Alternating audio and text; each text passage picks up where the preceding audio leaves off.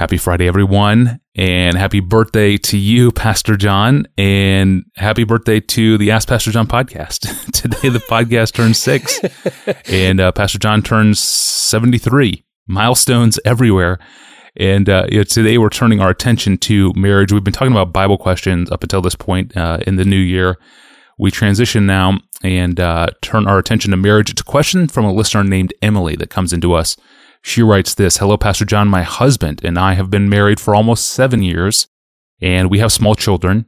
We both love the Lord and have recently become convicted by how our marriage has fallen in our priorities, losing out to work, keeping up with the details of life, and trying to muddle through parenting. In the spirit of New Year's resolutions, could you give us some practical advice and wisdom on how to keep our marriage the number one earthly relationship and restore it to its due place of prominence in our lives? Forgive me, Emily, if I make things a little more complicated. I love the question. How do you restore marriage to its due place of prominence in our lives? I'm not quite as happy with the question. How do we keep our marriage the number one earthly? And I know it's earthly, relationship. She's not competing with God here. Mm-hmm. The number one earthly relationship. Is marriage the number one earthly relationship? What gives me pause about saying yes is that Jesus is clear that marriage is not going to be an eternal relationship. Matthew 22, 30. In the resurrection, they neither marry nor are given in marriage.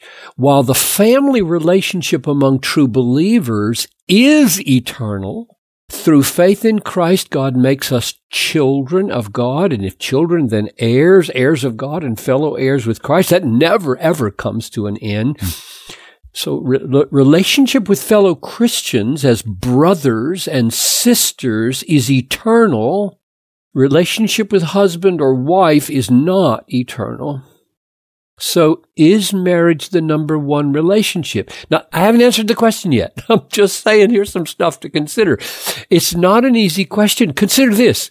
In Titus 2, 3 to 5, Paul says older women in the church, older women are to train the younger women to love their husbands, etc. So the relationship in the church of older women to younger women is a kind, has a kind of primacy because the teaching is flowing from the Christian community toward the marriage relationship. Hmm. However, on the other hand, Paul says that the men in the church who serve as elders must manage their own household well with all dignity, keeping their children submissive. For if someone doesn't know how to manage his household, how will he care for God's church?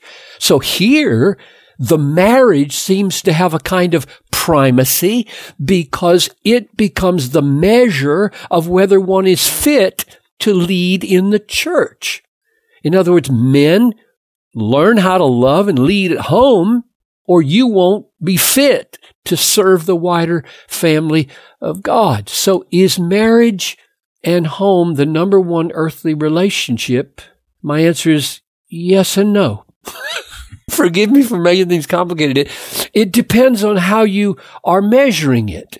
But however you measure, it is, let's just agree with Emily here, massively important. And Emily's Second question is crucial, namely, how do you restore marriage to its due place, or how do you preserve its due place of prominence in our lives? That's what she's really asking. She doesn't want me to mess it up with complications. That's the right and good question. So let me give six brief bullet-like suggestions. All, all of them probably should have a chapter behind them. And I'm speaking uh, to Emily here, but not separate from her husband. So push pause. go get your husband.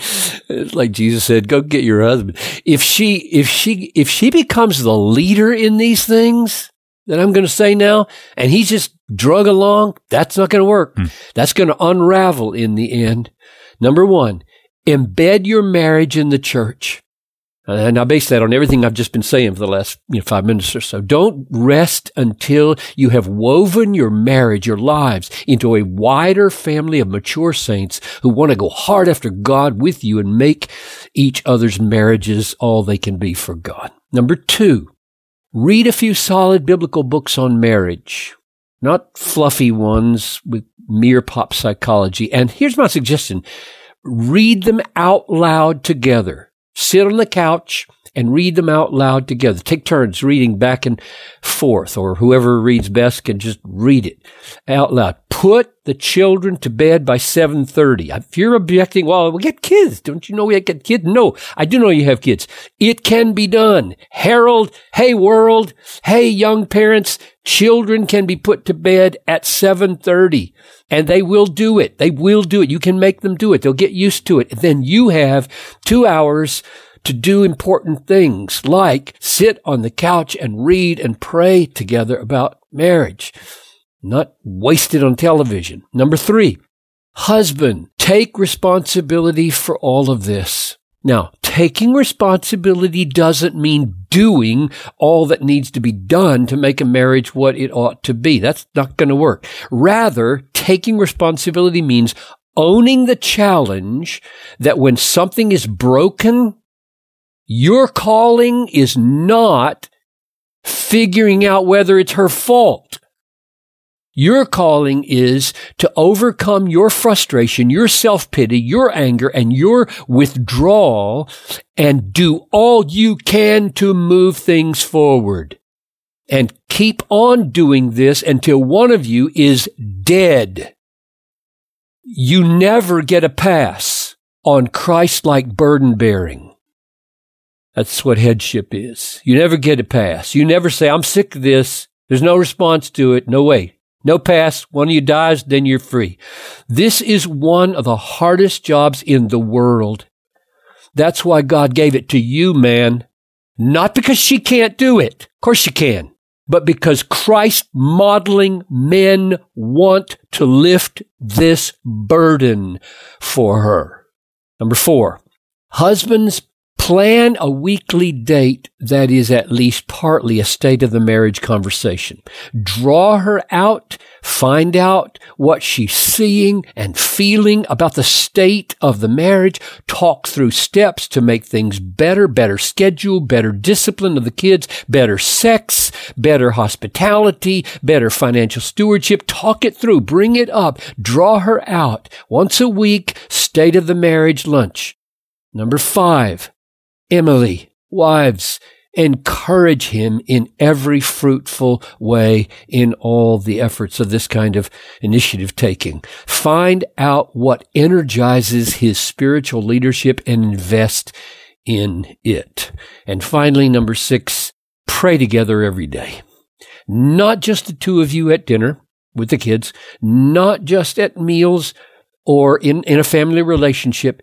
Here's the amazing summary of husbands and wives together according to Peter, 1 Peter 3 7. Husbands, live with your wives according to knowledge, showing honor to the woman as the weaker vessel, since they are heirs with you of the grace of life, so that your prayers may not be hindered. God is the key to your marriage and its proper and due place of prominence. Seek Him together.